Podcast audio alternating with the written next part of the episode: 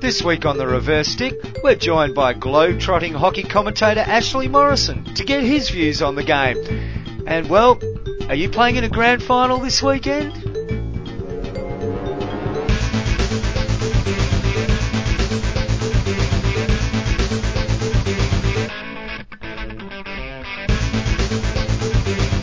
And welcome to the reverse stick, the global hockey podcast where we get our teeth around all things hockey from a global perspective, hopefully sometimes.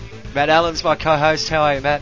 I'm good, mate. I'm good. I'm Um, John Lee, by the way. Hi, John. Yeah, hi. How you doing? I'm good. Are you supposed to introduce yourself when you do these sorts of All right. I So, see. Um, yeah. like, I just, I just want to kick off with. Uh, Will you still be sending me a Valentine, a birthday greeting, bottle of wine? What? What's when I'm 64? Episode 64, Oh! John, of the Reverse Oh, Stick, the dear. global hockey podcast. It was such a hit last week uh, with all the facts and figures on 63, and uh, everyone, of course, was pleased to know that a honky has 63 chromosomes. Um, yeah, welcome, welcome, welcome once again to the Reverse Stick, ladies and gentlemen. Um, we've got a lot to bring you today. Great chat coming up with Ashley Morrison, hey? Yes, it was good to catch up with Ashley. I've, I've been trying to be a hockey-free zone, I must admit, for the last week. Just trying to empty my empty my head of of hockey for a few days, but it hasn't Easy- worked out easier that said way. than done, I'm sure. Yes. Oh, between your preliminary final and other preliminary finals and and chats with Ashley, I mean, we just saw this bloke walking down the street and looked like he needed a cup of tea, so dragged him in, and it turns out he was a hockey commentator.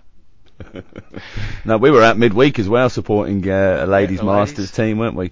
Uh, were. one of the worst umpiring decisions I think I've seen in my life. I'm not going there, Matt. We You know, love umpires. We do love umpires. And I- look, I love and look they might they, they might have only you know lost one 0 That might have been the key decision that lost the game, but they've got another 69 minutes in the game to score a goal, haven't they? Well- Can't blame the umpires on that one. Oh, one decision doesn't normally. No, they, no. If you had seen the game, you'd probably go, well, they deserved to get a goal. They just didn't deserve to get that goal. Right, John, straight into it. It's a busy show. oh, okay. Bit of news then. News. Start with uh, Lousada, shall we? Lousada, yeah, the hockey, Hockey series, Series open, Open. for men. Talk to uh, Carl, our mate from. Gibraltar, Gibraltar Hockey a couple of weeks week. ago, yeah, in the Grammarians Hockey Club. Well, they did quite well, considering. In fact, they probably did as well as they thought they'd do. Uh, but we'll go through the the final standings there uh, from the Hockey Series Open, Lousada for men. Uh, Russia finished on top of that particular fo- series of the Hockey Series Open, ahead of Scotland. Belarus came in third. Gibraltar were fourth in front of Portugal in fifth place, Turkey in sixth. To give you an idea of that achievement for the Gibraltars, uh, Russia ranked 23, Scotland ranked 22. So maybe Scots were a little bit peeved they didn't finish on top, but they got their qualification process, well, got their qualification spot, which we'll speak about in a second. Uh, Belarus ranked 35th in the world, Gibraltar 66, and then Portugal are ranked 36, Turkey 44th. So that's a tremendous effort from Gibraltar. They um just going through the, their well, they had a three there. three two win over Turkey. They did. They had a, um, a two-all draw with Portugal, and they had a couple of good results, even though they were losses. They only lost to Scotland two 0 Yeah. That is a fair result for Gibraltar, and of course their game against Belarus, very unlucky, going down three four. So a fantastic tournament for the Gibraltars. Carl did make some comments on social media as well about I told you guys. Yeah, yeah, no, he's very good. Well done to Carl and the rest of the team from Gibraltar Hockey too, and let's hope we see that reflected in the, the next round of rankings too, because uh, you know to beat a team that's 30 places above you is a fair effort. Well done to them. Um, just quietly, Scotland through to the Hockey Series Open, It's Hockey Series finals. so Hockey Series finals. They, they must be chuffed about their chance to qualify the, for the Olympics. Oh, oh, they don't actually go to the Olympics, do they, Scotland? No, they don't, John. What the hell are they doing in an but they Olympic don't, qualifying they don't, tournament? they don't have any opportunities. To, they don't have any opportunities to be involved in any ranking. That- Uh, that's irrelevant. This is a this tournament. Is a, this is a tournament designed for Olympic qualification. What the hell is a team who don't qualify to go taking a place up of a team that could but, go? but it's hardly the fault of the Scots, is it? I'm not saying it is the fault of the Scots. It's definitely Yeah. not or their the, fault. Or the Welsh, Or the Welsh. or England. or England. No. So why is Scotland in this tournament? It's an Olympic qualification tournament, and they don't go Well, to the this is Olympics. it. But there is there is there is no other type of tournament happening for them to be involved That's in to get irrelevant. to get ranking points. It's, it's, so they this is they not need a the hockey competition. tournament, mate. This is not a hockey tournament. It's an Olympic qualification tournament. Forget about world rankings and all that other jazz. That's rubbish argument. This is an Olympic qualifier. They can't go to the Olympics. They're stealing a spot from someone that can go to the Olympics. Sorry, not anything against Scottish hockey. They're not stealing. Why is the FIH allowing this? Why are they in this an Olympic qualification tournament? Because they've It's got a a right to be there. Yeah, they've got a right to be there, same as everyone else. No, as, they don't. as, they we- don't compete at the Olympics. Well, as we know, GB, uh, it's GB rankings are taken in the Olympic years, and it, England uh, in those non-Olympic years. Now, of course, GB are playing in the upcoming champion. Champions Trophy, aren't they? What do you think about that? what? GB Oh, taking part in the, the upcoming Women's Champions Trophy. Terrible. Terrible, terrible, terrible, It is. Honestly, I'm sorry, Scotland, but you know, you put your barrel in, you happy wagging the tail of the English bulldog. You do that, but you can't be in an Olympic qualifier tournament and take up a place from a team that leg- can legitimately compete at that tournament. Do you know what else is on at the moment, John? Oh, oh no. The Sompo Cup Four Nation Women's Hockey Ibaraki International Tournament in Osaka in Japan. I'm just keeping us going with the news just so we don't stray off point at all. Um, two games down there for the, the sides taking part there. Um, in the most recent games, uh, Japan had a 3-0 win over um, the USA and Korea had a 3-1 win. uh, Sorry, Australia had a 3-1 win over Korea. Uh, three or four debutants in that Hockeyroos uh, side there, John. Um, and the games on the opening day, Australia had a 2-0 win over Japan, and the US had a 2-1 win over Korea. So still uh, another day's play coming there. All that streaming is is happening on live. You can find the links through the Hockey Live on Twitter or hashtag live stream hockey. Is that an invitational tournament? It's an invitational tournament, Oh, yes. So there's definitely world ranking points involved. no there. point. There'll be no Oh, points that's involved good. there. They got be- that one right. You'll be happy with. That. I am. what else have we got in news? Uh, well, domestic leagues kicking off all over Europe, if, and uh, certainly a lot of our hashtag TRS World 11 uh, in the next week or so. They're getting out on the park. Uh, I think Baggy got man of the match for Rotten Row at the at the Oh, weekend. But uh, yeah, I've signed up to their fantasy league team, John. And uh, How'd you go? Well, I'm not in the top 12 from the opening week. I think I might, might have been sold a pup on that one, uh, Uh, d- despite some uh, some advice coming from the uh, the Blue Sox. Anyway, you know, got plenty I- of games to catch up, mate. that's right. It's going to be a long season ahead, John, and I'll be, you know, taking a hard look at these uh, these guys and running them through the beep tests and things, and uh, hopefully, uh, you know, come the end of the season, I'll be up there and involved. A beep test when What? it involves you is how many times I have to edit naughty words out that you say. That's the beep test. So, what else have we got going on? Like, why, don't we just why don't we get into into Well- our chat with Ash because uh, Just before we do, there are some some things coming up. Uh, the Darwin International Hockey Open gets underway on the 18th. Uh, Australia's involved there with teams that I can't remember. off the top of my Argentina, Malaysia, yeah, that's and d- d- One d- more. Japan. We got Hockey Series Open in Santiago, also starting on the 18th of September. That's both for men and women in Chile. That will all be streamed on the FIH YouTube Excellent. channel. Have you been catching any of that streaming? I mean, there's been a lot of it going on from the Hockey Series Open. I haven't been able to catch a lot of it. Little bits and pieces here and there. Fantastic, loving it. Great to see all these. Yeah, other great, great to see. I don't and get look, the chance to see. It's there's um you know um limited camera work with that, but in our chat coming up with Ash, we we talk a bit about broadcasting, don't we? And uh, uh, the different levels that you can go to to produce. Well, you, talk in the interview about expectations, and I think that's a big part of it, isn't it? I just Yeah. want I just want to see games on on the on the screen. Well, that's probably where we should head now.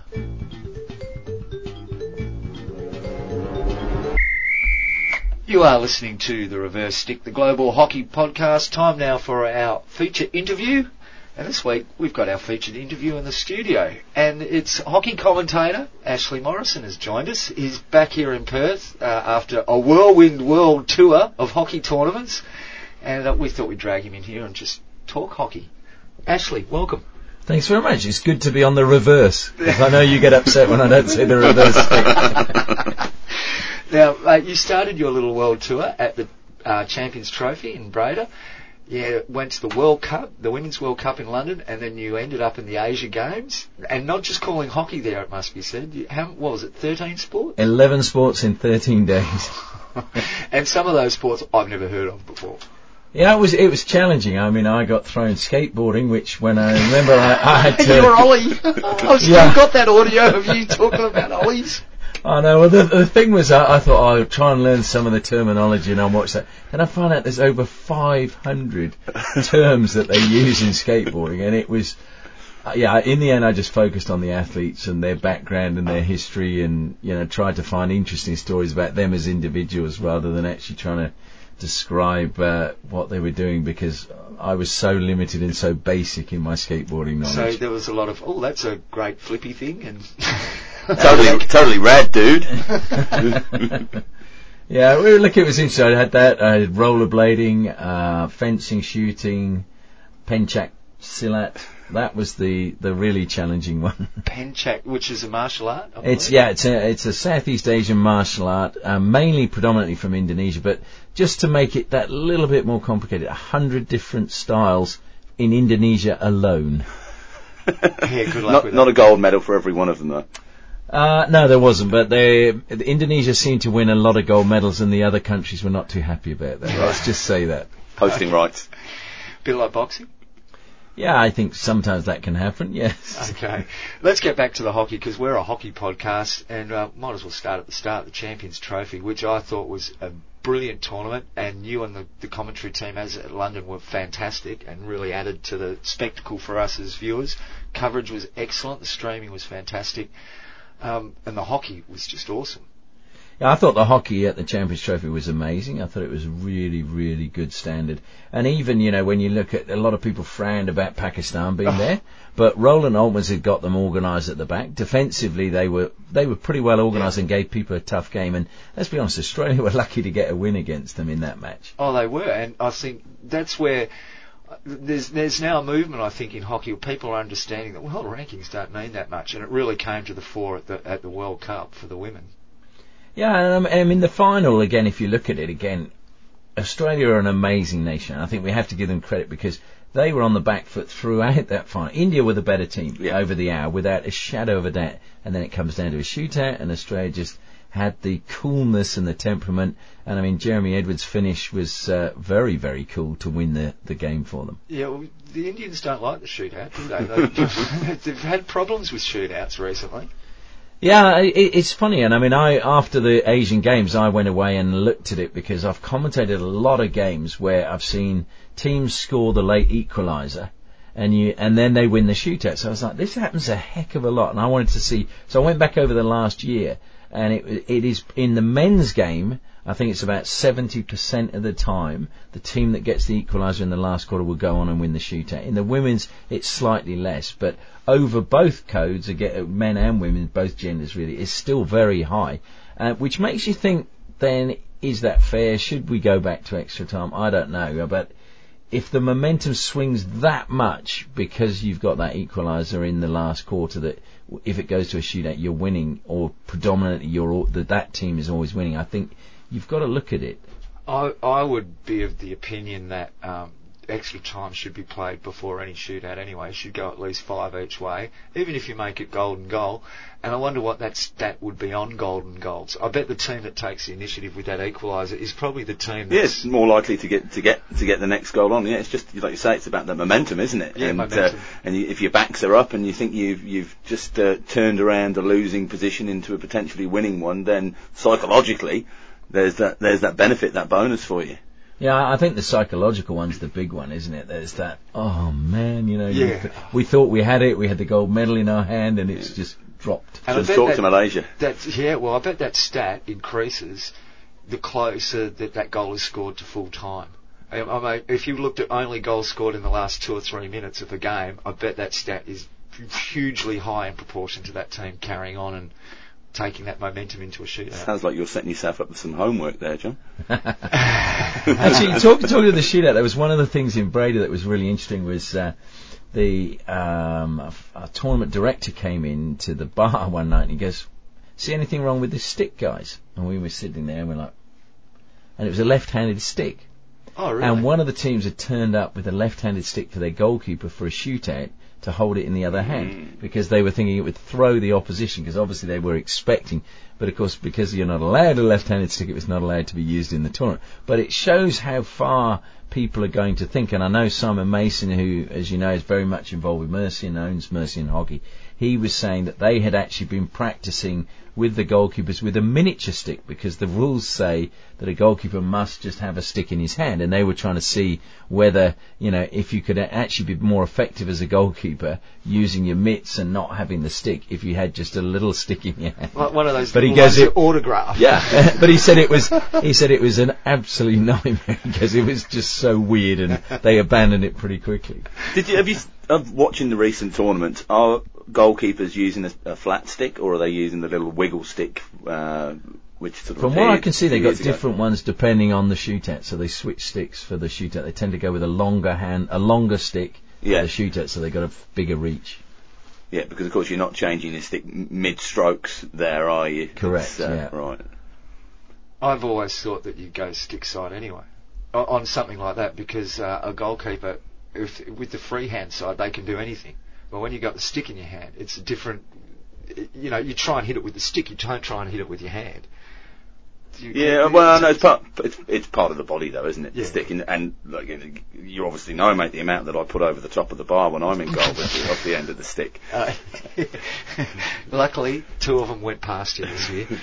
Um, back to the hockey, the uh, the women's World Cup. Um, no one saw that coming. I mean, everybody saw the Dutch winning, but no one saw them beating Ireland In the final. in the final, and no one saw Spain getting close. And uh, mate, and Australia must have been the luckiest team in the tournament to get to where they did. Well, credit to them for managing that, but I don't think they played good hockey at all until it, they got to the Dutch. No, I tend to agree. I think Rachael Lynch, as, as we were talking off air, I think she actually propelled Australia through the tournament, and she has to be, in my opinion, one of the top female goalkeepers I think in the she's world. the best yeah. at the moment. At the moment, Yeah, I, I would agree with you, and I think her form in those games was absolutely amazing. But I, I thought that what I liked about the tournament was the Italians again. You know, nobody really talked about them because they were the lowest ranked team in the tournament. But of course, they had that opening win in their first game, and then they got through to the crossover games, which was a massive achievement again for them uh, to do that. And but again, here was another team where the girls had given up their jobs to focus to train for three or four months.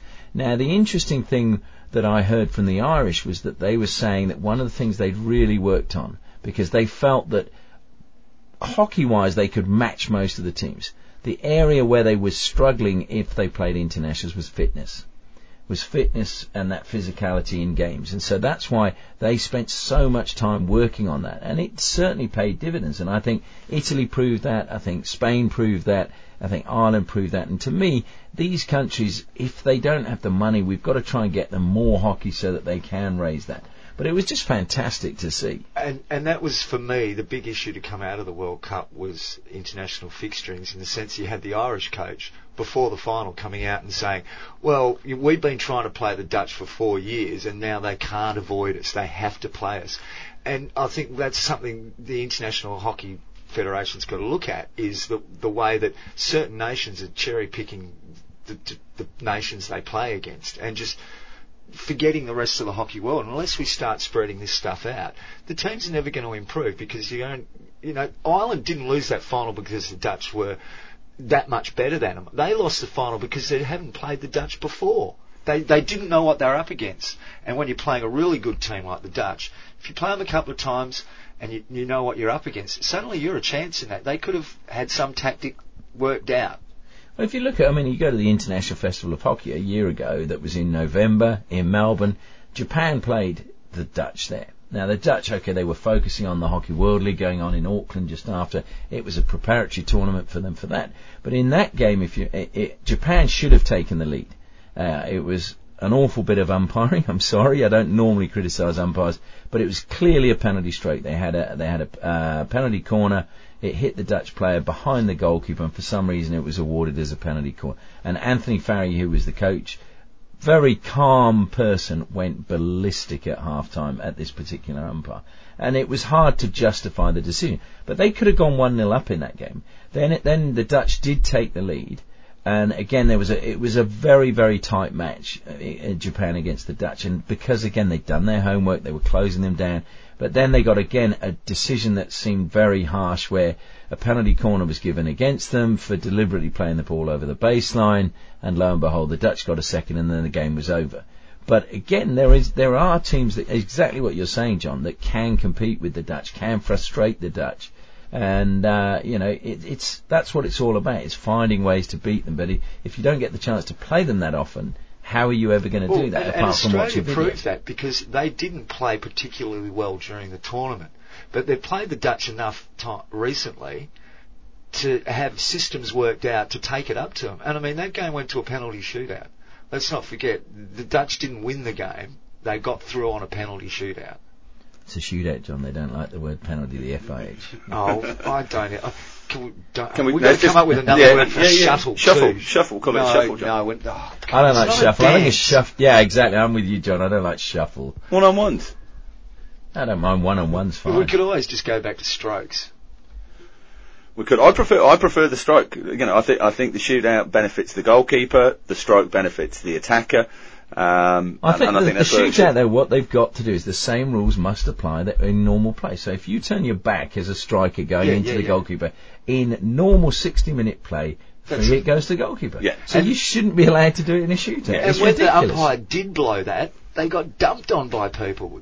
I thought, no, that's fair enough. You can't shield them. Uh, Nowhere Yeah. else on the field at any time can you shield the ball. But I think you know that one of my pet things that I feel the game needs to do, if it's going to progress and it's going to grow and become bigger, and we've got the Pro League and all of that, is I believe they need to get in a room, umpires, players, coaches, TV people, broadcasters, even radio, and sit down and go through the rule book and go, do we need this rule or how can we make it more simple?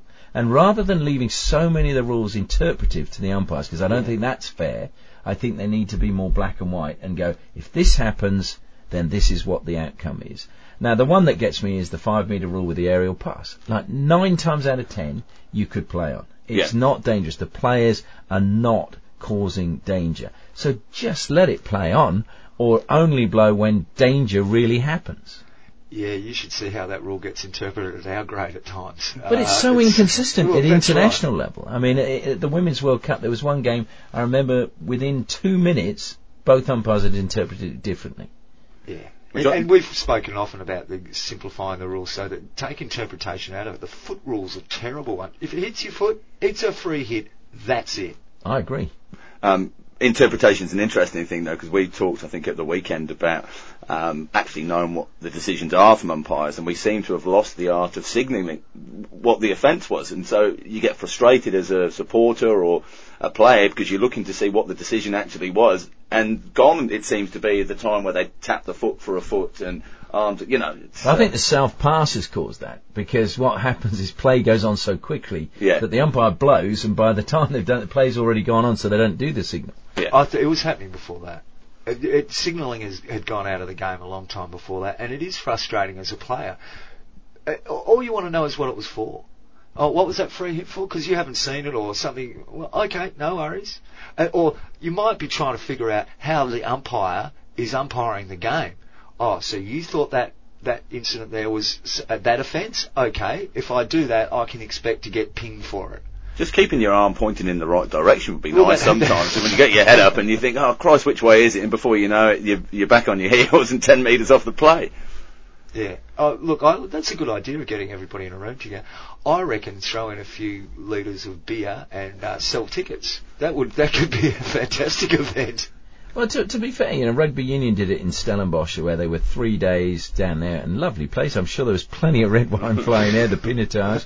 But you know, and I'm not saying Rugby Union has got it 100% right, but they worked on a lot of the rules and made it a lot simpler and safer, and that was what they were looking at. But I, I just think if you get people in a room with a common purpose that is to make it simpler, easier to understand, so that people that are new to the game go, oh, okay, yeah, I get that, rather than not having a clue what's going on, Yeah. then it's going to grow the game as a whole. It's a fantastic game. It's so fast. It's so exciting. I mean, BT, when we worked with them, a lot of the camera guys came from football, and they all go, man, this game is amazing. Yeah. That they absolutely love it.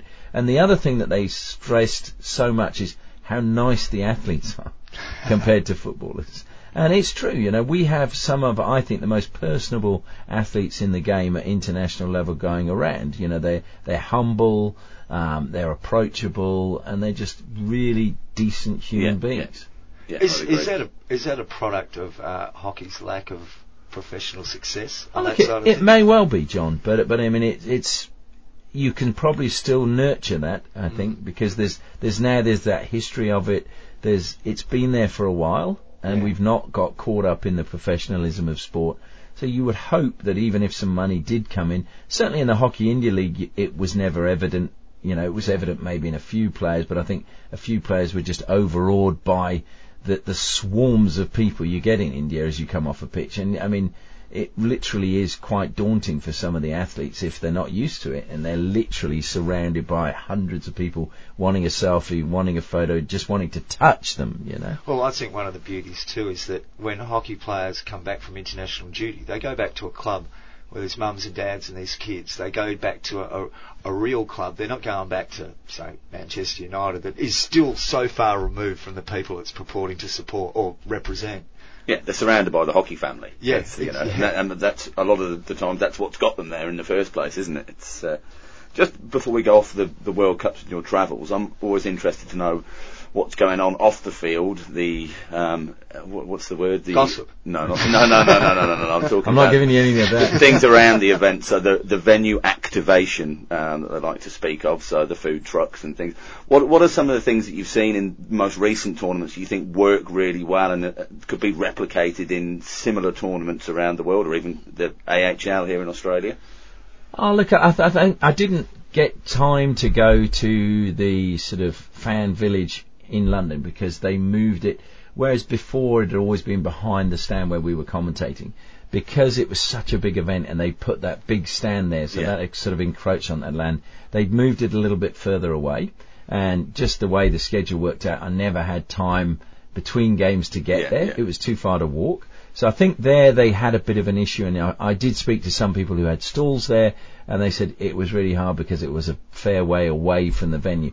The great one in, in Breda and also in Antwerp when they had it, it was fantastic. You know, like it was literally at the back of the, the stadium.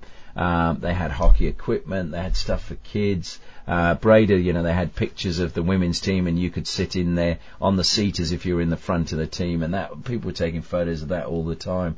Food was great, um, and again, you know, there was music uh, in uh, Antwerp years ago. They would, at the end of the day's play, they would have a band play, and everyone was there having Yeah. a drink, having a dance, and and even you know the great thing was the officials were going over there, the umpires, you'd see them, you know, just enjoying the actual atmosphere of the whole tournament. Now the players couldn't go there at the beginning of the tournament. They were there at the end of the tournament. But I, I think those are the things in it. It has to have that sort of whole village feel and that you, it's a place where you can catch up with people, where you can meet people that are like-minded, that love the game, Yeah. um, and just in, enjoy all of that. But it was, yeah, that was, I mean, I thought, I thought Breda did a great job. And I mean, it was hard to believe when they showed us actually the, the, the hockey club before they had built the little village at the back and before they built the VIP area and they were saying how much uh, they had to dig out a whole new trench for the sewage from the VIP area.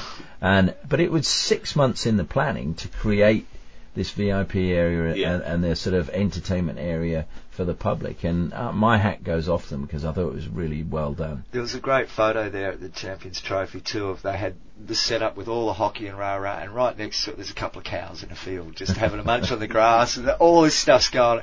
Would have been a fantastic setting for it. It was a lovely setting. I mean, we I would walk every day. I mean, we could have hired a, a, a bicycle, but it was just a, probably about a mile walk, I suppose, from the hotel.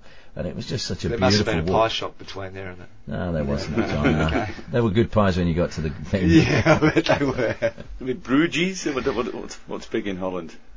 Oh, chips think- and mayonnaise. Oh, of course. Chips and ma- oh, Yeah. those Yeah. little pancake things, the poffertjes. Oh, I That's, love that's what them. I was yeah, trying to think of. That. Oh, they're fantastic. Um, shall we move on? Asian Games. Uh, what does it mean to Asia?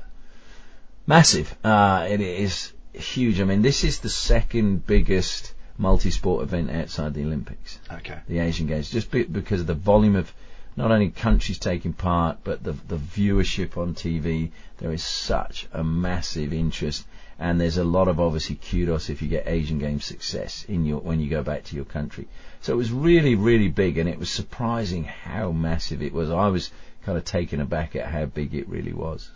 Yeah, w- there was a lot of talk too during the tournament about the massive discrepancy between the standards of some of the teams involved, and we talked about men and women. There was probably only five sides on either in either draw that were going to be there, and they were the five zone five nations.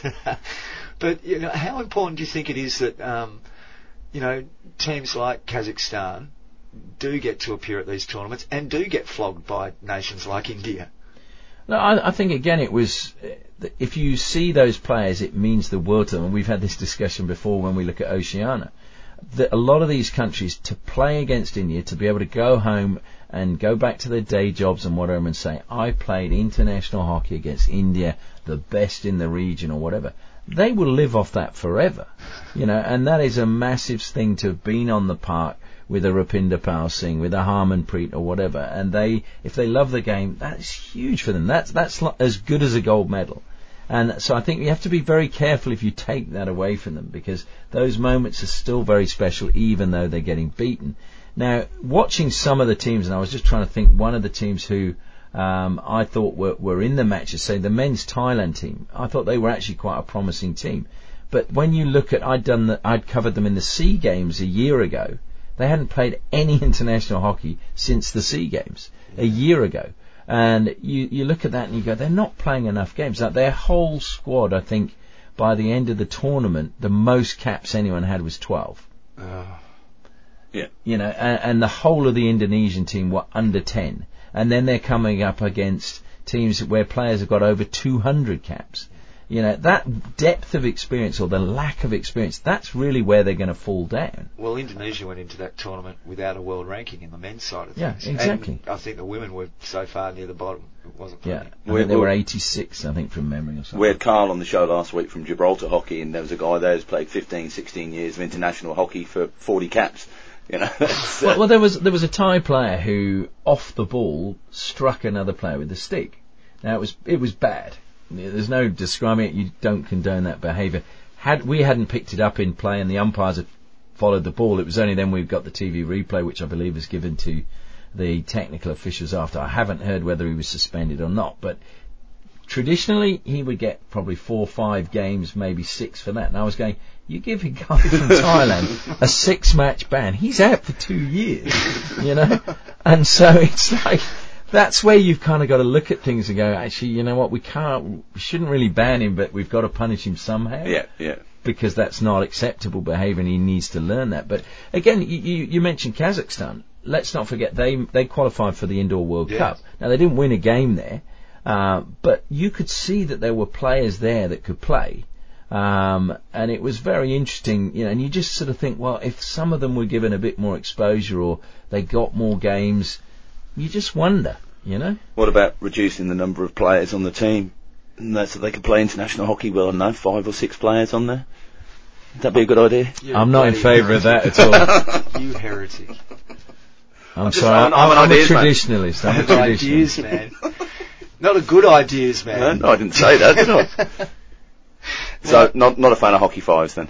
Oh, look, I, I, don't, I don't mind that if it's a form of development for young kids and whatever. I- Yeah. I, think the indoor game, I think, has a place, definitely. Uh, I think if you look again, the way I look at that is Iran. Iran said Yeah. we cannot put out a team that's going to compete at 11 aside. But they've had success now with that bronze medal in the indoor game. So hopefully more people will play indoor, which will then create a pool of talent that they can then Yeah, compete yeah. outdoors. Yeah. So I think there's a place for it, and even with hockey fives, you could argue the same. As long as it's going to, the long-term goal is that the always to me you should give the kudos is for the 11 aside game because that is the traditional game, that is the focus, That is what is at the Olympics at the moment, and Yeah. hopefully will be for a while to come. Um, but to me, that's that. It's like you know T20 cricket. That a cap in T20 would mean nothing. A Test match cap would mean a lot more. Well, just to, just to stir it up even more, then. So, what are you what are your thoughts on winners from Port Vila Hockey Series Open, a fives competition, f- finding a place in an 11 side um, finals round? I think the competition's flawed. Okay, moving on. Very kind. um, you, well, Matt, you had a few things you wanted to Oh, ask yeah, in- while I was here because in particular, Ash. often. Yeah, I've um, well, I've got a big task at the weekend, Ash. I'm uh, I've put my hand up to uh, live stream uh, a Premier uh, game at the weekend, Saturday afternoon, 3:30 local time. Top class. It's uh, over 50s men's Masters Division Three. It's the grand final. John's Division three gold. John- There's two no, Division sorry, gold. Um, John's going to be taking part, and tonight, like I said, I put my hand up to to stream the show. Um, the show, stream the That will be game. a show. Now you've got a lot of experience at all sorts of levels of broadcasts, so right up to the big tournaments like the World Cups, down to doing stuff at local level. What are some of the if I if I want to do it well at the weekend? What are a few tips for me? First off, with uh, position around the field, and where do I want to find myself with my little iPhone on a? Um, Well, I can't imagine John's going to be moving too fast, so you're not going to have to. Well, he, has, he hasn't washed his shirt in three years, so there'll be a tracker on him anyway. We just got to follow the yellow glow around the field. so isn't that the Matthew Swann when he was younger, never washed his shirt until Oh, really? he lost? Yeah. Right. Well, that's what I'm doing. I'm I'm not. Uh, yeah, I could be if I win the grand final. I'm going into my fourth season of, of not washing the shirt because it hasn't been washed since. Oh my gosh. So for a, noz- a novice pitch side, doing it on the most basic of equipment, just on the phone. Yeah, look, I mean, the, the best thing is always you're going to be steadier if you've got uh, something holding the camera Yeah. or your phone rather than your hand, because it's always going to jiggle a little bit there.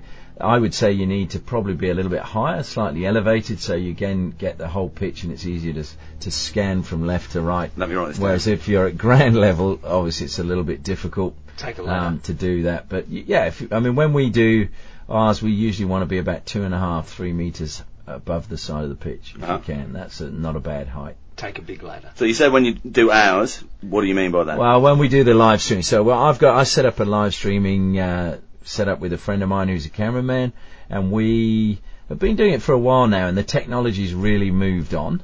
And that there, the thing is, the limit. There's no limit to what you can do. So, I mean, for example, we could do replays now. We could do uh, various other things, but of course, the minute you do that, you need to have somebody who's a vision mixer Yeah. that can go back to the replay, and then suddenly you're bringing a third person into the. If you've only got one camera, but then the, even if you bring in a second camera, suddenly you need a vision mixer, so you're doubling a team Yeah. of doing it. So, um, but the technology's moved on. So when we do it, yeah, we try to be about three meters up minimum.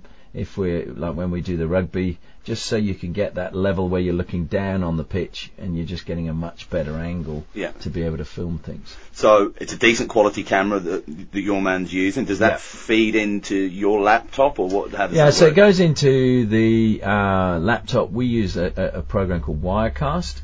Um, and then the key thing, the, the biggest thing is your internet upload speed. So it's not a case of the download speed, it's the upload speed so that you can actually get the footage going up on there quick enough so that it doesn't corrupt. Yeah. And then obviously when it's coming out, you, you can view it better and it depends on where your internet connection is. But then again, depending on the upload speed, depends on how high you can go with your definition of the footage that you're covering. So we're using a high definition camera. Um, very rarely will we go to the highest level. Um, because sometimes we're relying on a 4G modem that we will carry a portable modem.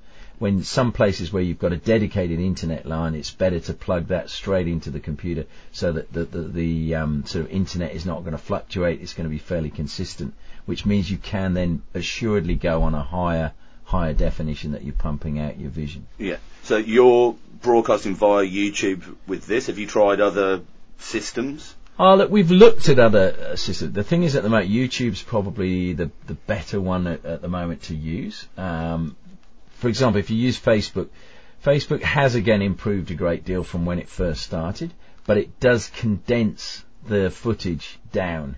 So y- the quality, yeah, it's compressed. So it's the the quality isn't quite as good. And then also the good thing about YouTube is YouTube's monitoring of its stats is so much better. So Facebook, if you, you might have as you're scanning down your Facebook page and you run your finger or your mouse, depending if you're using a phone or a computer, over that image, they will classify that as a view. Right. But you haven't actually watched. Yes, yeah, yeah. Uh, whereas YouTube, you have to watch for a certain period of time. So even if you watched for 30 seconds, that won't be classed as a view. You have to watch for a longer period, Yeah. usually than that, especially on a full match stream. Uh, and then they'll break down whether someone watched it on a tablet, whether they watched it on a phone, whether they watched it on a laptop or on a TV Where they where they were watching it. They can break down the demographics of the person watching. Obviously, they don't know if it's a room full of people, but it, it gives you a much better idea of who your actual audience is. So then, for example, as we we dropped ads into you know the live streams that we do, it's it's better for that if you're going out there and you can say to someone, look, these were the viewing figures, these are the demographics, it fits your demographic perfectly, so you should be on board. Is there a charge on using YouTube to No. put stuff out? So it's free. If I was a local club and I wanted to stream my my home games, we could do that as a club Yeah, free on YouTube. it, yeah. yeah. Um, John, any thoughts on the media side of things, Uh, oh yeah, got on the broadcast side of things? the broadcast side of things. One thing that has worried me a little bit is the numbers that are turning up to watch some of these international hockey events. Not necessarily one streamed by you, but we saw um, there's been qualification tournaments, etc., where you know you've had hundred people watching, a global audience of hundred people. Yeah, what what is considered Um, a good audience? Well, as far as I'm aware, it's a global audience now. Uh, it just seems that we, it's so hard to get any numbers of Yeah. who's watching at all. But but I think this is the this is the big thing, John. Is you can you can say we're going to do a stream, and we we've done this with various. I mean, we've streamed football, we've streamed hockey, with floorball, futsal, you know, a number of sports, rugby union, and it all comes down to the promotion. Now you can set the thing up. If people don't promote it and get the message out there that it's available, you're not going to get the views. You'll get some down the track. I mean, there are some where we've had minimal views on the actual day of the game, and then you go back two weeks later and it's suddenly jumped because people were like, I never knew that was available, and they've gone back and watched it down the track. But the key thing is getting the message out. So, for example, if you're saying there you want to stream John's game and Fremantle, the key thing is make sure that everyone in his team knows that you're going to do that Yeah. share the link with, make sure that everybody in that team shares their link, whether they've got Facebook, whether they've got Twitter, whatever social media out that they've got, bang it out there because then all of those people in it, the more people that see it, uh, I mean, we tried to do that with one of the rugby clubs we did. We met, they made their whole first team, it was compulsory, they must share the link. And it was amazing how it just, the, the, it more than quadrupled the viewing figure Yeah, yeah. by just doing that.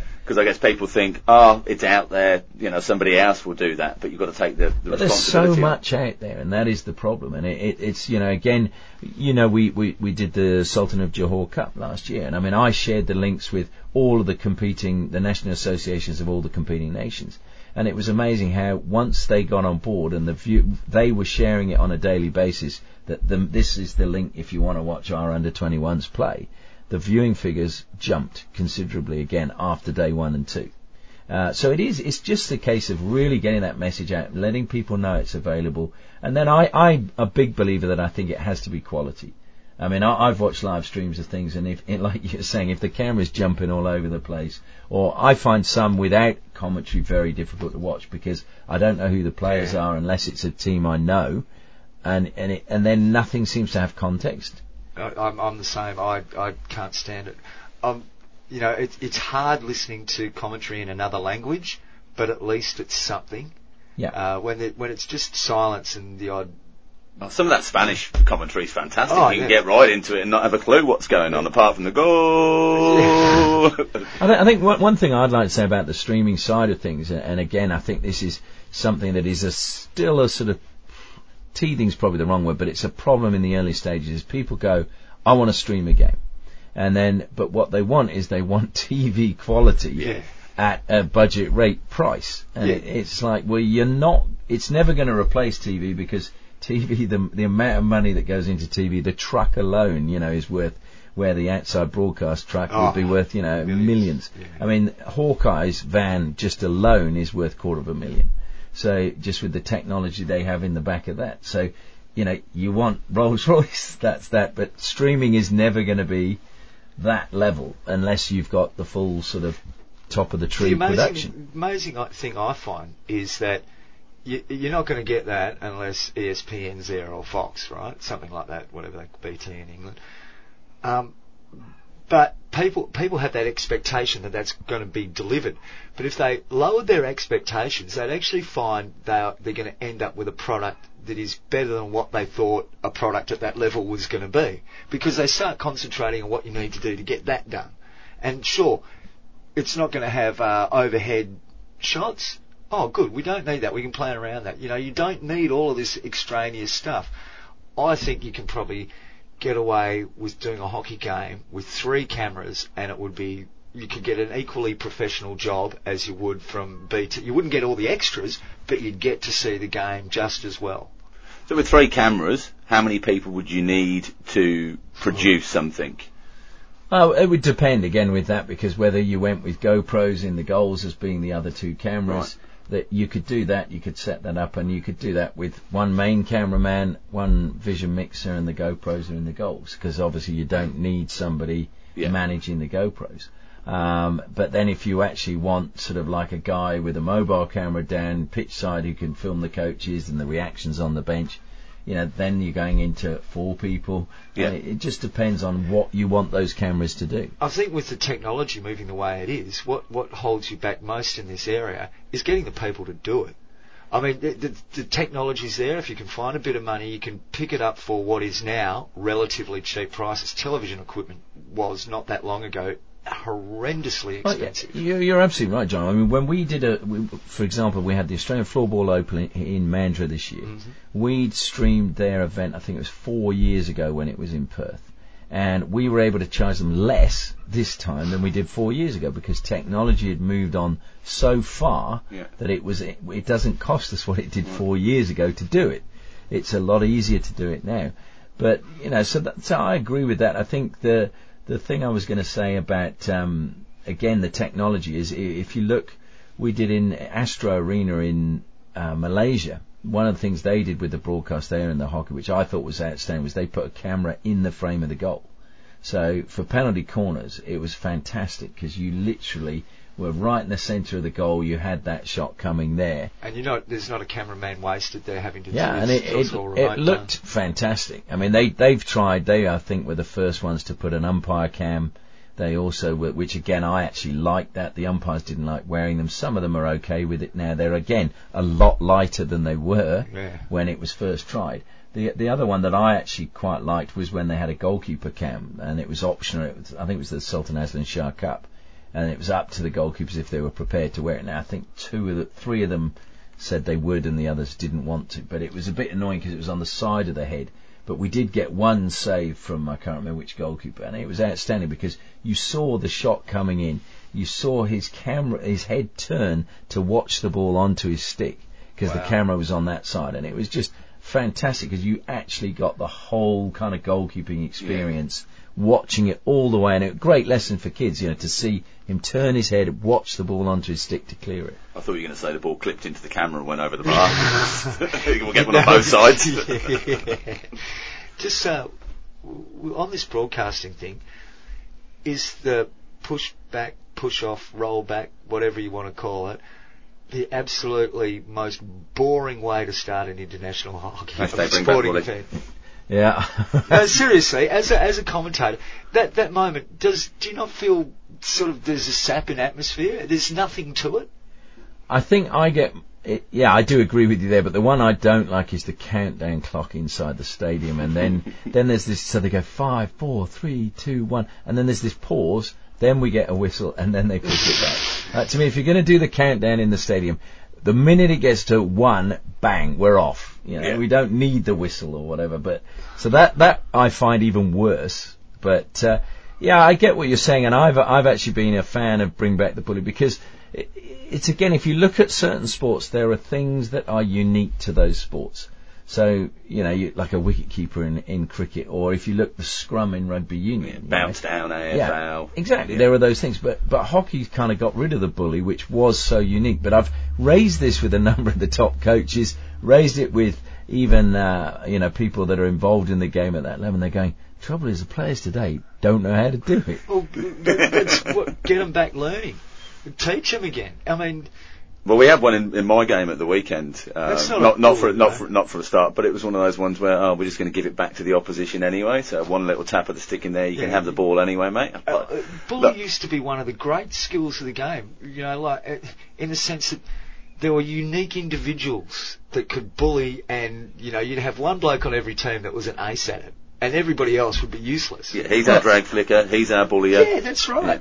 I mean, I'm, I, I, I think the reason you love it, John, is having been the state's rock scissors paper team. because there is a tactic to it. You know, you're The trying one, to, two, three yeah, and you're trying to outthink the guy at the bully. But you know, you love the one, two, three thing. Oh, yeah, that's right. I do. Uh, just um, before we let you go, Ash, what's what's up later in the year for you doing World Cup in India, Men's World Cup? I would love to, but I haven't heard anything as yet. So Right. I'm still waiting to hear. I mean, there's three really major tournaments, I suppose, to come up. There's the Asian Champions Trophy, which is in uh, Oman, and then there's That's for the women, isn't it? No, that's the men's. Yeah. Okay. And Oh, the then the women's- women's, Women's champions China. trophy Yeah. is Yeah. in China, and then there's obviously the men's World Cup. I mean, I- I'd love to be a part of any of those, but yeah, I'm waiting for the phone to ring at the moment. There you go, hockey fans. Get onto your, get onto the broadcasters. Get on the FIH. If you want to hear Ashley's dulcet tones commentating your hockey games, you're going to have to get them to employ him. Yes, do that now. Go and do it. Thanks, guys. oh well, we, we look, and and this goes for everybody you've worked with in the last. I didn't see the Asian Games because. I was on my own in the Asian Games, had no expert Oh, really? me, so yeah, Jeez. don't panic about that. And, uh, and when I had? Thailand versus Kazakhstan as the very first game, the names were like, Oh. "Thank you very much, guys." How did you go with that? I mean, that must that must take up a lot of time trying to get all of that stuff right. Yeah, it's uh, it's that's the hard bit. I think trying to also trying to identify who's who in a game like that. When you do sort of international games where it's India or it's England, you know a lot of the players anyway because you've seen them in other tournaments. Yeah. There might be just a one or two new faces, so you soon pick up who they are. But yeah, when you're doing teams that like Kazakhstan, I'd never seen Kazakhstan play before in my life, and so it was like, whoa, okay, How do you go squeezing in some of the names with the flow of commentary? Yeah. Because some people have long names. Well, we, we had a Thai boy playing in our, uh, uh, Origin guy playing on our side last year. We can't fit his name on the game card. Like, then you can't put Christian name or surname on the game card. Well, they, So- they, the, the Thais actually tended to use their Christian names, which made it a lot easier. But I, I'll tell you a story when I did the Junior Asia Cup and I had a game Sri Lanka versus Iran, and I always remember this. And the, the director, the Sri Lankans again, very long names. Yeah. And so there was a guy, say his, I think his name is Vikram Ramasinghe, and he just had Vikram on the back of his shirt. So I said to my director, I said, look, he's just got Vikram on his shirt. Can I, surely I can just call him that. No, you must use his full name. And I'm going, but by the time I get Vikram Ramasinghe out, it's gone through three other passes. you know. but I had to do it. and that's just what that's just a Christian name, was it? that That was was his his surname. surname. yeah. Yeah. But Uh, no, look, some, the names can be tricky, and I mean, then you get some, of course, that you think, and I always try and meet the team manager or the coach or someone to go through the pronunciation because you can get caught on on those. You know, I mean, the the classic was Matt Gohdes, you know, or Gohdes. Go. So his wife preferred Gohdes. He said, "I don't care." You know, so it was like it's his name, and he doesn't actually care what it is. Well, at, at the Champions Trophy, we picked up another one of them. Was it Nick Irvine at the Champions Trophy? what was that? Oh, with a name. Oh, um, was it Ty- not Tyler? Lo- was it Tyler Lavelle? Lavelle, Tyler yeah. Lavelle. Yeah, yeah, yeah. Whereas, you know, no, I, I've never heard anybody say Lavelle, but it's probably he knows some bloke from his own That's hockey club. l- last week we had Carl from Gibraltar on the show. We pronounced Ramage, Ramage, Ramage, and Ramage all in the same show. Yeah. So there you go. And he told me in the, in the preview, I asked him how you pronounce your name, and, and he'd said, "Oh, well, for you you English people, it's Ramage, Ra- Ramage. Ramage, Yeah. but um, it's Italian background, so it's Ramage or whatever it was." It's, so where do you, where do you go? Well, I must. I was trying to think when you were saying that because there was there was a player in the Asian Games, and I'd asked how you say their name, and I'd written it down phonetically, but it, it just would never seem to want to come out the way it was meant to. So I go, I mean, that. Sorry, you know, just not always apologize, but it, occasionally I just didn't. It would come out the way in my head I saw it, not the way it was meant to be said. Yeah, I'm terrible for that. If I get it wrong the first time, then even when I've been corrected, I'll then double, you know, have that double guess going, oh, which one was it again? And then generally go to the original one that I got wrong in the first place. That's just life and norm in I'm, general. I'm sure there's people around this globe that go through their whole life having their names mispronounced uh, by everybody that comes across them. I, I mean, I, I love names because I've got such a simple one. Seven letters. There's, you know, And that's both names. yeah, that's both. That's both names. So I, I just find names so interesting. I don't know why I'm a bit of a weirdo, but you know, imagine going through your whole life just never, no one ever calling you by your correct name except your mum and your dad. yeah, they should have given you a different name at birth, shouldn't they? Well, yeah, it's their fault, isn't it? Uh, Ashley, thank you for joining us. Been an absolute pleasure. We're going to run out of time with you because you've got to let you go, and otherwise our whole program will be the Ashley Morrison show. Ah, look, thanks, thanks for inviting me. Always good to catch up, and I've enjoyed listening to your podcast as well. And I know many around the world are enjoying it, so keep up the good work. oh, th- and give your podcast a plug while you're here. What, not the footy Not show. the Footy Show, uh, which you've been doing for years and years and years now. Yeah, what is it? Thirteenth year we've been going there. Now you, you do a lot of writing as well. That's available on your blog. Where can people catch up with that? Yeah, notthefootyshow.com. Can you just explain to the listeners what the Not the Footy Show is about? Okay, so then what that was was uh, in Australia, Australian rules football just dominates all of the sporting landscape, especially here in Western Australia. So came up with this idea of a show where we talk about all sports but not Australian rules football. And I should just mention Channel 9, when we launched it, I received a letter threatening us saying you will cease and desist from using this name uh, because we hold the copyright to the footy show. And so I'd actually expected this letter to come anyway, and I registered the name as a business name, uh, where they're pretty strict on what you can and can't have as a business name. So I wrote back to them and said, actually, you know, I've registered this with the um, Australian government as a business name, and they're very strict on it. And since when do you control the English language? We are exactly what we say we are. We are not the footy show. and I never heard back from them. Oh, well done. Uh, Morrison one, McGuire nil. Uh, thanks again for your company, Ashley. We could talk for hours and hours. And uh, if you want to get onto the Facebook, you can talk to Ashley as well for hours and hours. She's up there as well. Not the footy shows there. Check it out. It's all sports, and you do a great job for hockey. And on behalf of the hockey family, I'd like to thank you for your work. Uh, thanks very much, and again, thanks for having me on today. Cheers, Ash. And that was Ashley Morrison, global hockey commentator here on the Global Hockey Podcast, the reverse stick. And uh, it was uh, good to catch up with Ash after, I don't know, a couple of months at least. He's been away visiting uh, Oh yeah, he the hasn't. hockey yeah, tournaments yeah, he hasn't stopped, but, um, but when he has been back, he's been doing local commentary stuff here and, and streaming it himself. So yeah, I was I was uh, interested to uh, uh, hear his thoughts on the broadcast, and most importantly, I think it's that using the individuals that are involved within it and very close to that game, whatever it might be, to be the, the, the messengers for you and get their friends watching and spread the word to their own social media accounts and give yourself a really good sort of start base. Um, I guess I'm going to have to get start working on that, aren't I, pretty soon because I'm supposed to be filming tomorrow afternoon, John. I've Yes. just got my, uh, my, my, our, the reverse stick YouTube account set up. Um, it takes 24 hours for verification. I've just done it here and now, so we'll be good to go for the uh, for the game tomorrow. I just don't know whether I should go YouTube or Facebook Live or Instagram. I think on Instagram I've, I can only do um, portrait mode and can't do landscape, so I need to do landscape really. I think that in the world of streaming, everybody can access YouTube if you've got an internet connection. Not everybody's got Instagram. All right, so So YouTube, uh, uh, not just for our purposes, but for all purposes, really. So this show will be dropping, uh, and in your uh, podcast inbox is before the game tomorrow.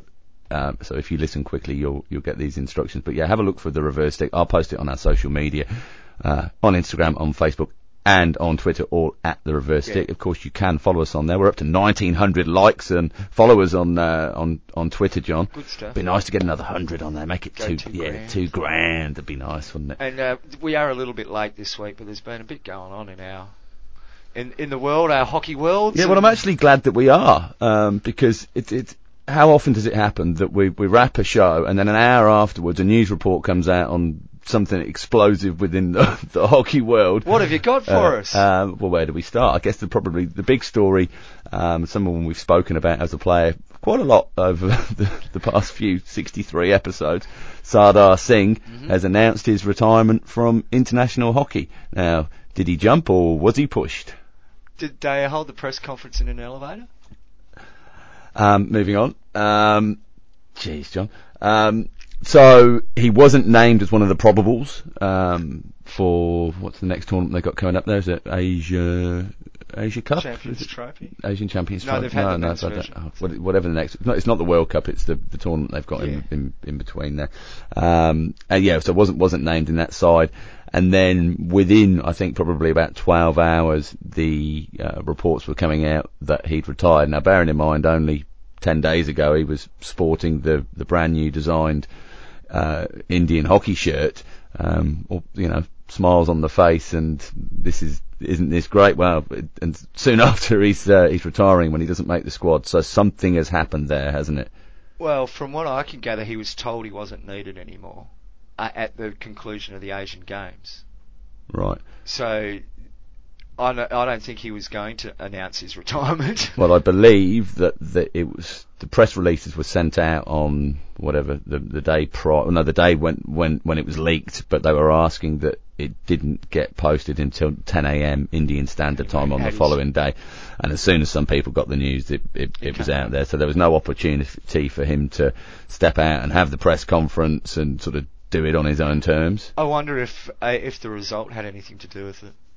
I wonder if if the result enabled them, the coaches or the selectors or whoever it is, to make a move when perhaps if if they had won the tournament, it would be a lot harder for them to move him on. Yeah, oh, he, he'd, his pockets would have been a bit more bulging, wouldn't they? So it would have been Well, harder, yeah. harder to move him. Um, good remuneration if you win medals in uh, in India for the for the top teams. Was it? Yeah, How much? a lot, A lot. a lot. What's what's a lot? Uh, Six. Six figures? Yeah. With a three at the start in yeah. US dollars? Yeah, maybe I might have heard that. I don't Uh, know. Um, a lot of money. Yeah, well, uh, let's. They deserve some. They deserve it.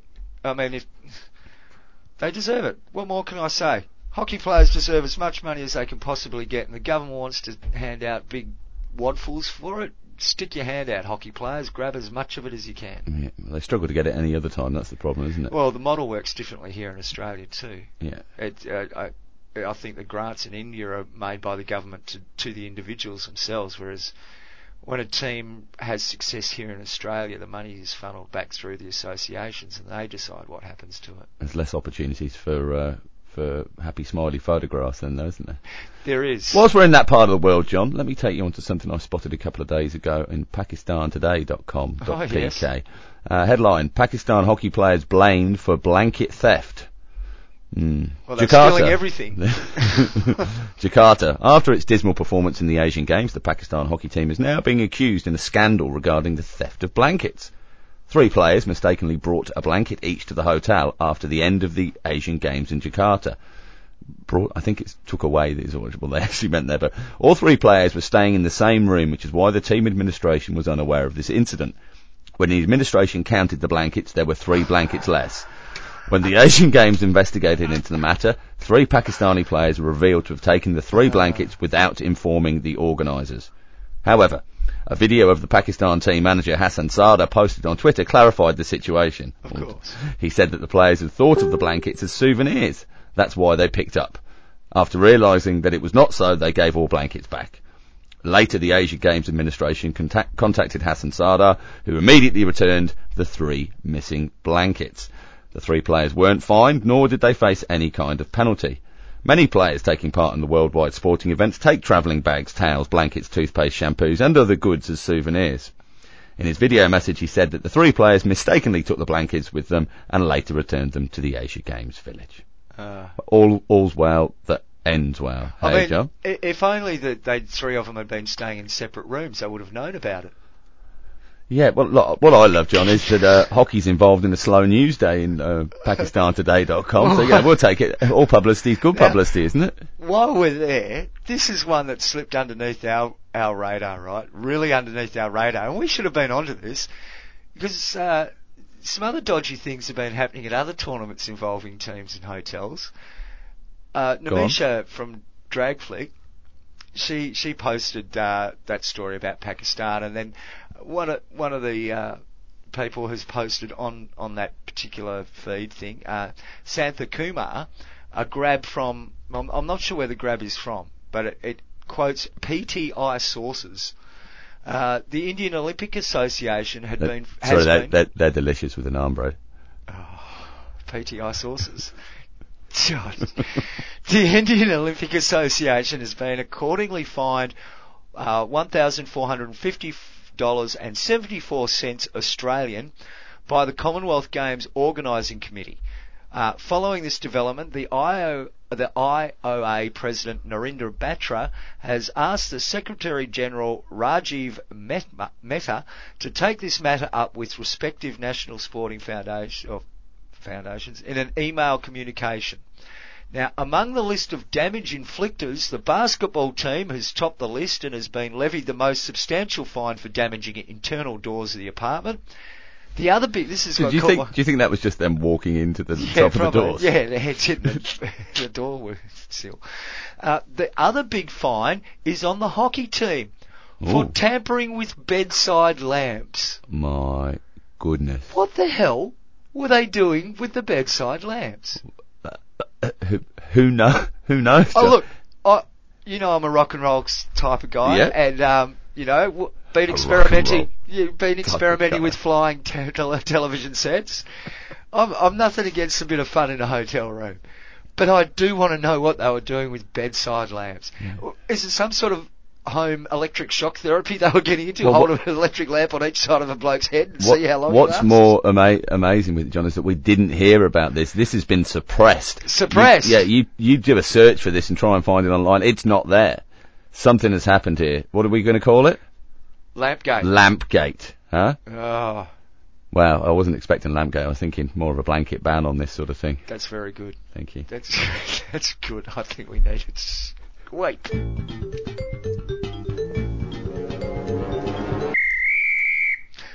Okay, what else have we got going? We haven't got much time left because Oh, uh, we've I'm gonna have to rattle- for ages. Rattle through it, mate. Uh, we've done Pakistani blankets. AHL, the Australian Hockey League, is coming up soon. All of the Is it? venues have been confirmed for that. The finals will be taking place on the Gold Coast at the Gold Coast Hockey Centre, where the Commonwealth Games hockey took place. There's also another couple of tournaments that have been arranged to happen up there as part of the deal. Money coming from Tourism and Events Queensland secure the deal. They've got Masters and the Trans, Trans Tasman Challenge going on and, up- uh, up there. and, and, and great to see here in WA we're getting one game. Fantastic. Well, no, two games. We get a women's game and a men's game back Yeah. to back against the NT. But no, but we're not alone with that here in WA. Adelaide have exactly the same situation. They get one game there against the NT. Um, same situation. Fabulous fixturing, but we're going to send the Pro League to Tasmania. Good on you, boys. How do you justify not spending the money here, but spending the money there? I want to know that. But the, mo- the money is coming for these events, as we've said before, from uh, state tourism organisations trying to lure in the numbers. Now, it's not going to be the numbers for AHL they'll be luring in. It'll be the numbers for the Masters competitions because people will come in and spend serious money on hotels and uh, entertainment and everything else that goes along with it.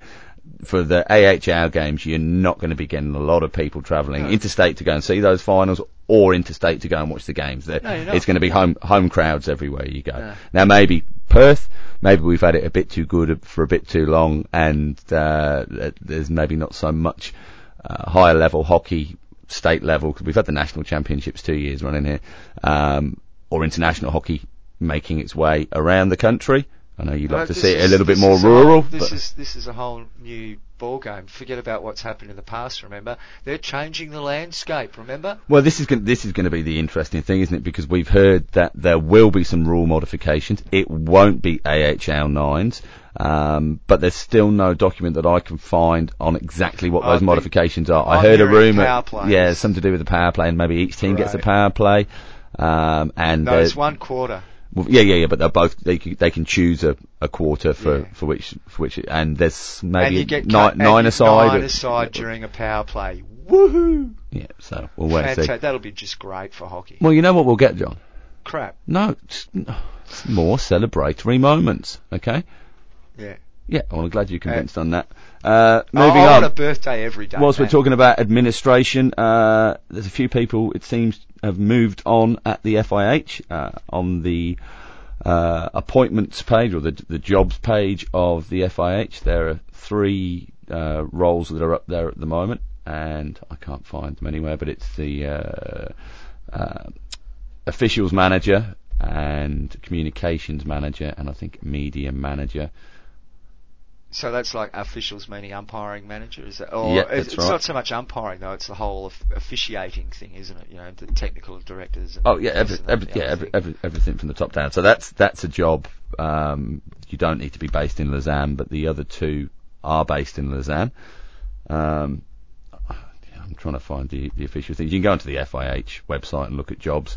Um, it's That's interesting. the only place you can go and find it, though, isn't it? Well, yeah, it's it, it's well, it says on on the actual applications you must apply directly through the jobs at FIH uh, email address rather than through any agency. Now, in Good. the in the past, I've seen a lot of it. The, the jobs that have come up have gone through various sporting agencies, and you've actually you know you've only been able to find that information by going to those websites, and it hasn't been on the FIH site. It looks as though they're keeping everything internal with this. What worries me a little bit is that the officials' role is uh, uh, the deadline for that was the 31st of August. Now I didn't see anything. You know, you know, I look at a lot of social media. Yeah. It wasn't put anywhere on there that these uh, these positions were were open and we were looking for people.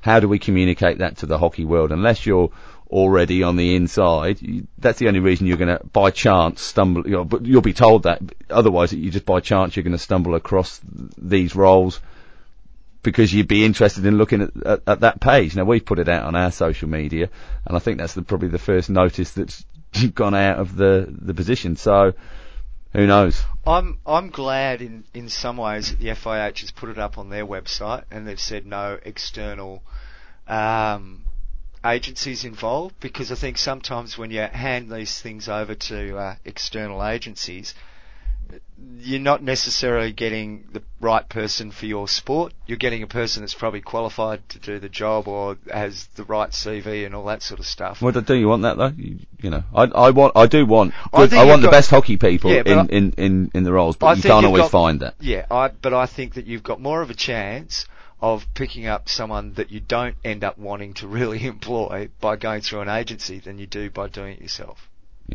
So Oh, three roles, right. it was, it was marketing manager, And- communications manager. I'm sure they've got human resources there at the FIH, don't they? Yeah, They've yeah, yeah, people- yeah, yeah, yeah. Well, why don't they do it? Yeah. Why, well, why well, does it have to be Yeah, shifted out? If you if you're employing people to can, to be human resource managers and all the rest of it, then they can do it. That's what their job should be. Oh, you know, this, the bottom line on this, on the marketing manager job though is, please, no applications through recruitment agencies. How do you think through's been spelled? T H R E W. No, well, could be quite apt. Uh, no, T H R U. It's very social media.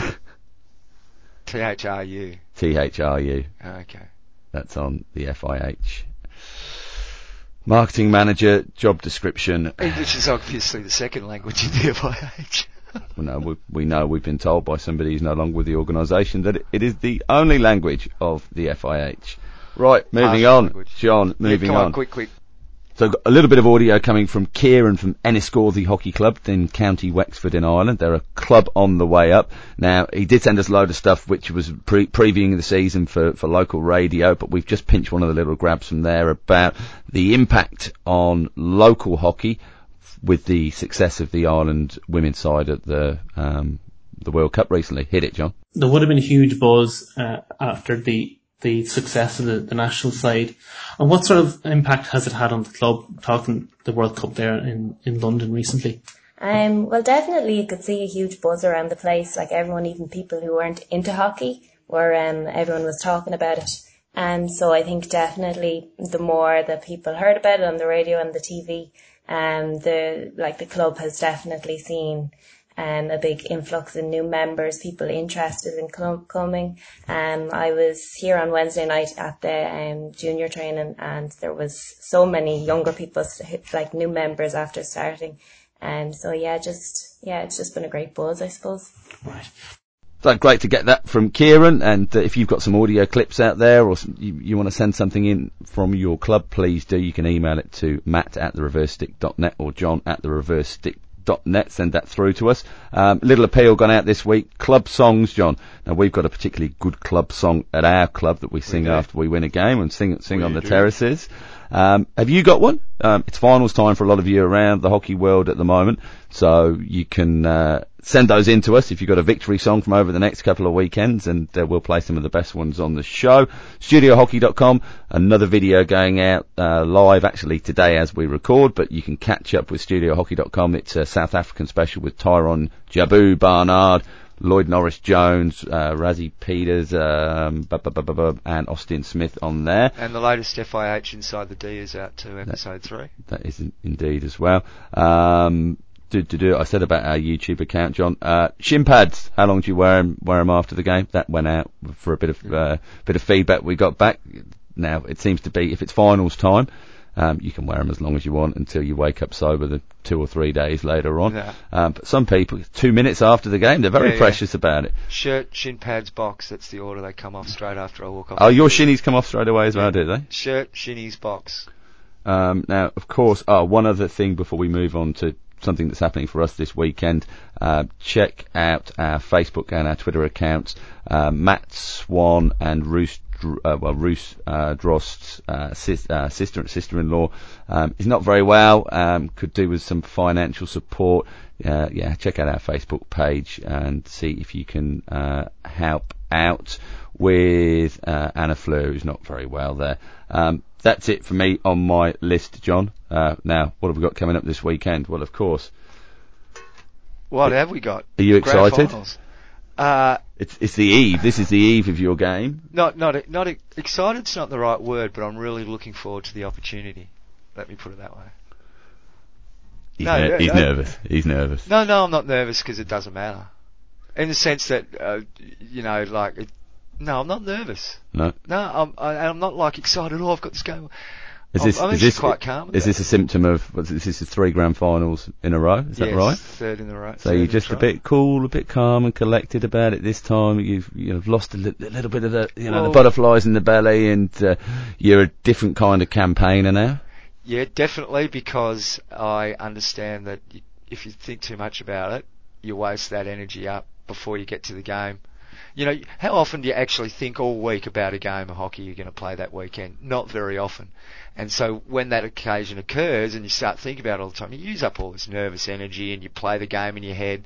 And I think very often the, just forget about it. Well, you've had two weeks to think about it. I've only had the one week to think about it because we played. Well, our, I haven't. Uh, I've made, deliberately stayed away from not thinking about it, just doing other, com, getting off and doing other things and taking my mind completely away from it. That's season campaigner. That's what it is, ladies and gentlemen. Season campaigner. Looking uh, forward to it. Yeah, well, we had a 2 0 win last week to, to get us through to the, the final, so we play against the, the side that finished top of the ladder, unbeaten. Um, I'm feeling confident though. Feeling confident. We've got, a good, what, I've, we've got a good team together. What you get? Yeah, you, you guys look good. You're, you're an amazing decoy forward. I'll take that for the compliment it was uh, designed to be. I, I don't know what the magic you you spread over defenders, but they all think that you're the bloke that's going to score the goal, and they all run around chasing you everywhere. And meanwhile, I don't get a touch. Have good luck, mate. All yeah, the best. And you too, mate. Hopefully, uh, you can stream John's final live and direct, and uh, we'll tell you all about it next week. You'll be able to do the same with Matt. He doesn't know it yet. If you're in a final, good luck this weekend, guys. See ya.